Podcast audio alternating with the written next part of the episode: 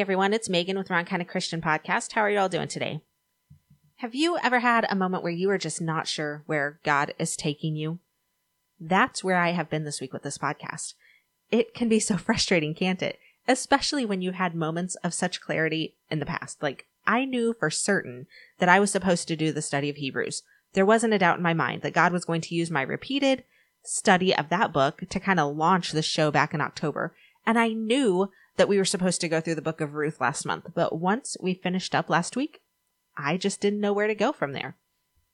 Some podcasters, well, content creators in general, honestly, they really lay out their plan, you know, like they have a, a whole seasonal plan and this is what they're going to do. And, and I definitely do mm-hmm. that when God lets me know where he's taking me. But sometimes I just don't know. And, and so I leave myself open to his nudges instead of inserting myself into the driver's seat, which if you know me at all, um, you know that drives me a bit crazy. I, I definitely prefer to be in control or at least, you know, know what's coming, but and maybe, maybe I should be talking about handing over control on today's show instead, but that's not where God has taken me. Instead, he took me to this place in my mind that I've just been contemplating for a while now. And I think he has some things to teach me about himself. And, and I'm going to take you guys along for the ride with me. So here's how it started. I was looking at the world around us and I just couldn't help but think of the phrase going to hell in a handbasket. And my husband and I, we kind of talk about this a lot. Like, you know, do our grandparents and our, our great grandparents, is this what they felt like when they were the adults of the world? You know, like, did they struggle with the worldly perception of progress like, like we do, he and I do? I'm getting a bit off track here, but my thoughts today were centered around this fallen world, people diving into sin and, and holding on to it. And really more than that, even I was thinking about God's judgment. See, the problem today is that so many people want to float on the idea of God's mercy and grace. And I use that term people, and I, I mean just that people, Christians and unbelievers alike we cling to verses in 1 John chapter 4 that tell us that God is love and whoever does not love does not know God. And we cling to like 1 Peter chapter 4 that tells us that we should above all else love each other deeply. And you know, we hold on to 1 Corinthians 13 that tells us that the greatest commandment is to love.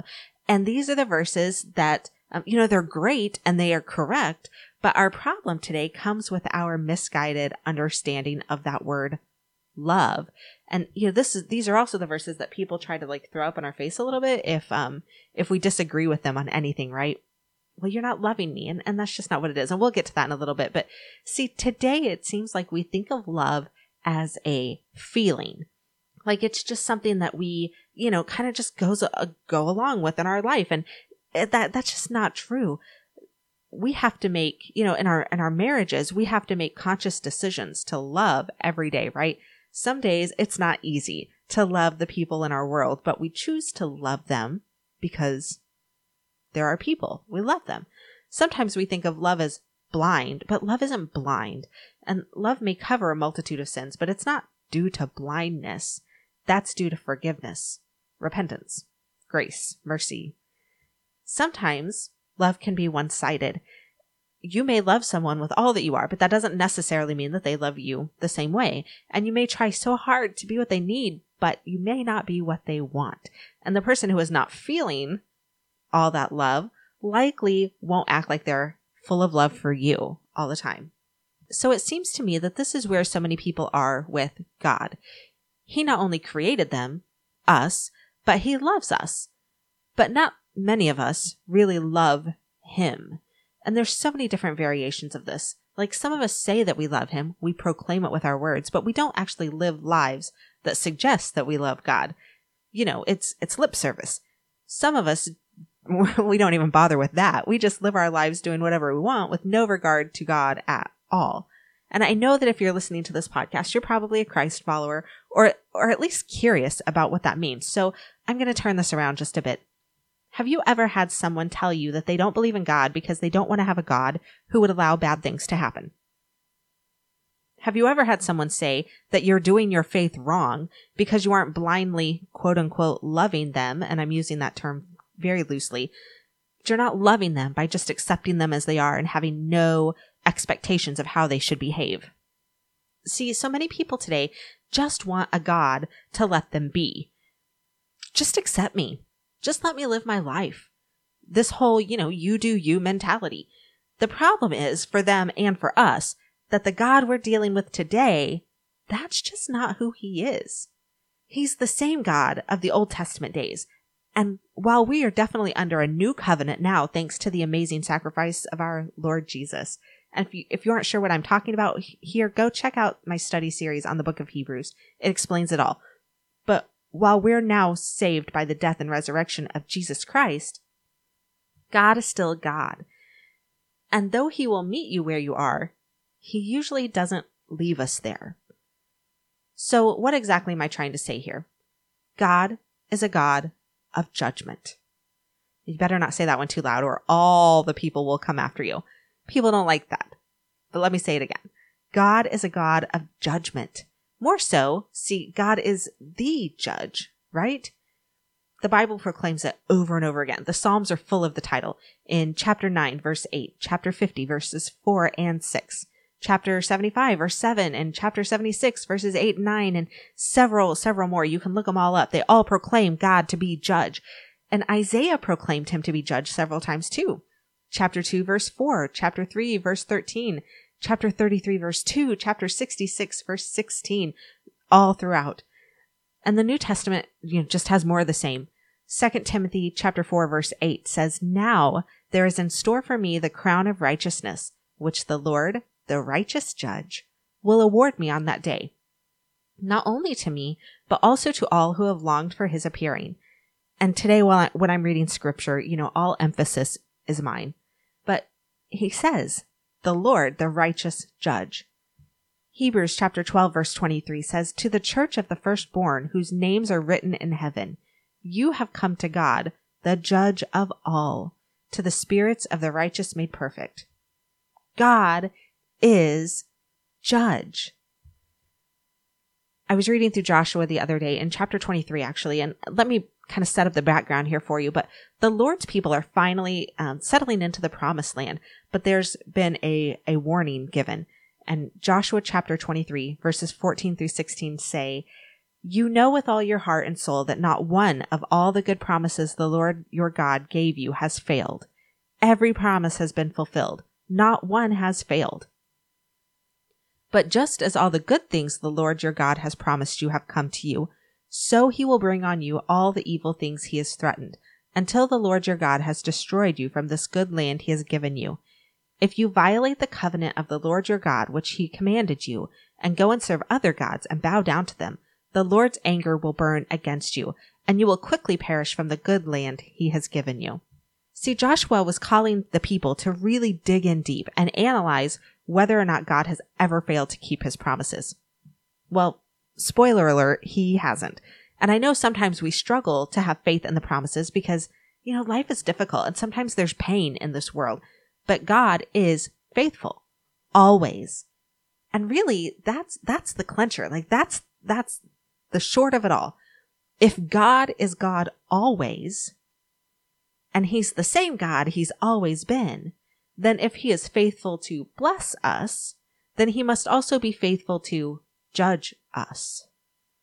See, I don't, I don't like that one nearly as much, but it's true nonetheless. Now we don't live under the same covenant that Joshua was speaking of, so the consequences of breaking the covenant aren't quite the same, but there's still correction for us. It's not like once Jesus came, we, we suddenly became free to sin. If we step outside of the relationship with Jesus, we have consequences. We may miss out on blessing we may and likely will have to suffer through, you know, natural consequences of our behaviors. And here's where it gets a little tricky. There are different types of judgment. Let's start with judgment for Christ followers. Will be dealt with on judgment day differently than those who never came to that relationship with Christ. Our eternal reward may look a little different based on our actions during our life, but we know we'll spend forever with our Lord. That's the long game of judgment, eternal judgment.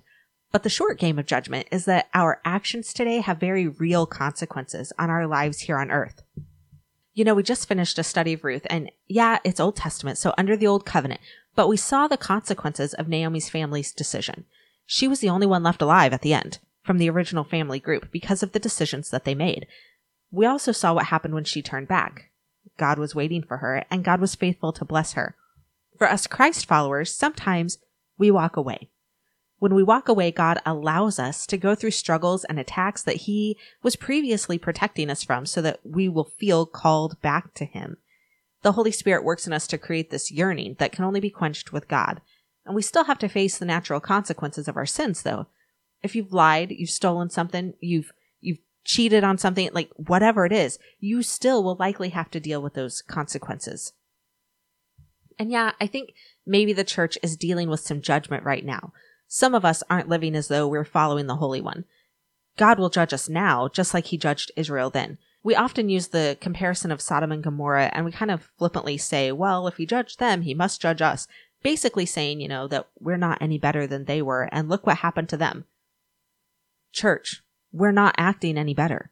Some of us are so afraid to live holy lives. Some of us just aren't because we're, we're full of sin and we've given into this, um, to the mindset of the world that it's okay to just you be you and do whatever you want to do, whatever makes you happy. That's okay. And that, that's not biblical. We're not acting any better than Sodom and Gomorrah. And as much as we're afraid to live holy lives, we're afraid to speak. We're afraid to stand up. Why? Because of cancel culture? Because we may lose some friends who disagree or may label you a fanatic? And this is where we'll be judged. What are we doing? What are we doing? The way we speak, though, has to be done with love. Let's just think about this. Have you ever seen a person won to Christ by yelling at them, by calling them names, by hate? See, this is where we get it confused. Yes, we are told to go and make disciples of all nations, but as a Christian, my main job is to stay on top of my own relationship with Christ.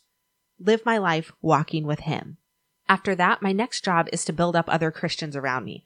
You know, back in the day, and I'm talking like biblical days, these other Christians around me would have been my church. Now, even in the church, we can't agree on anything and we judge each other, other Christians, by outward appearance so blatantly.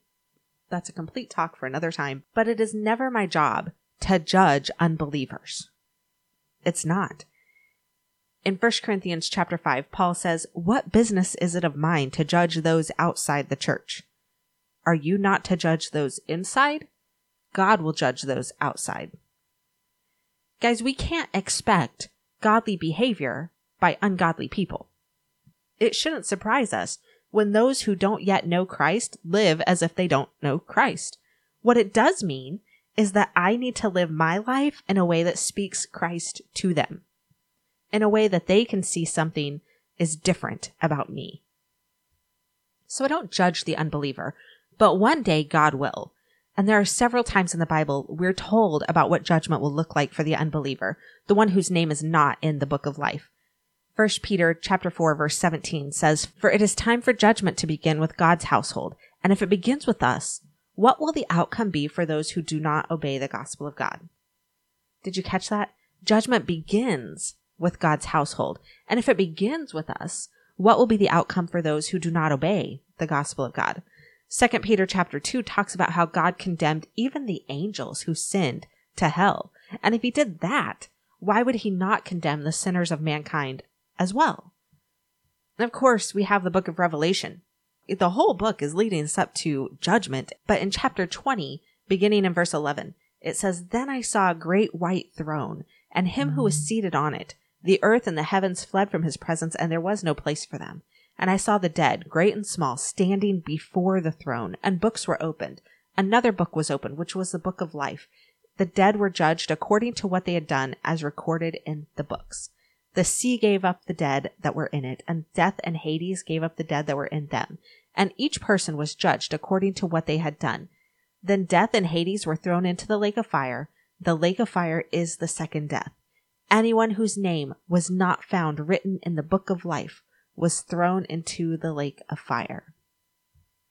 This, this is the day of judgment. We're not the jury. We're not the judge. We're not on the throne. We don't judge, but God does. And God will. So what does that mean for all of us? Well, truthfully, I think it means that we have some work to do. We're not in this end time judgment yet.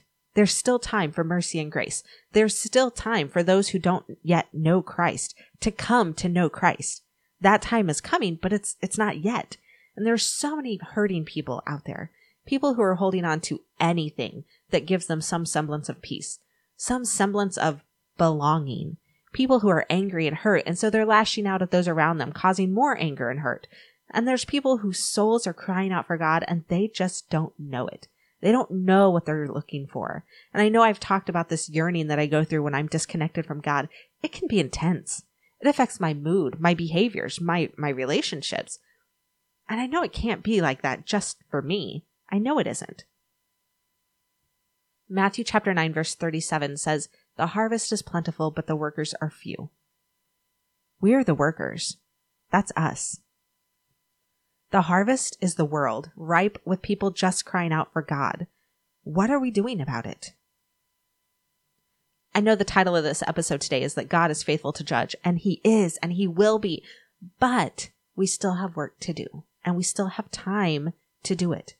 We still have time to share Him with this hurting world. It's not too late. It's not too late for them, and it's not too late for you.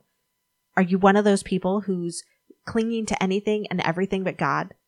Are you one who's known God's peace but has stepped away from that connection? You can come back.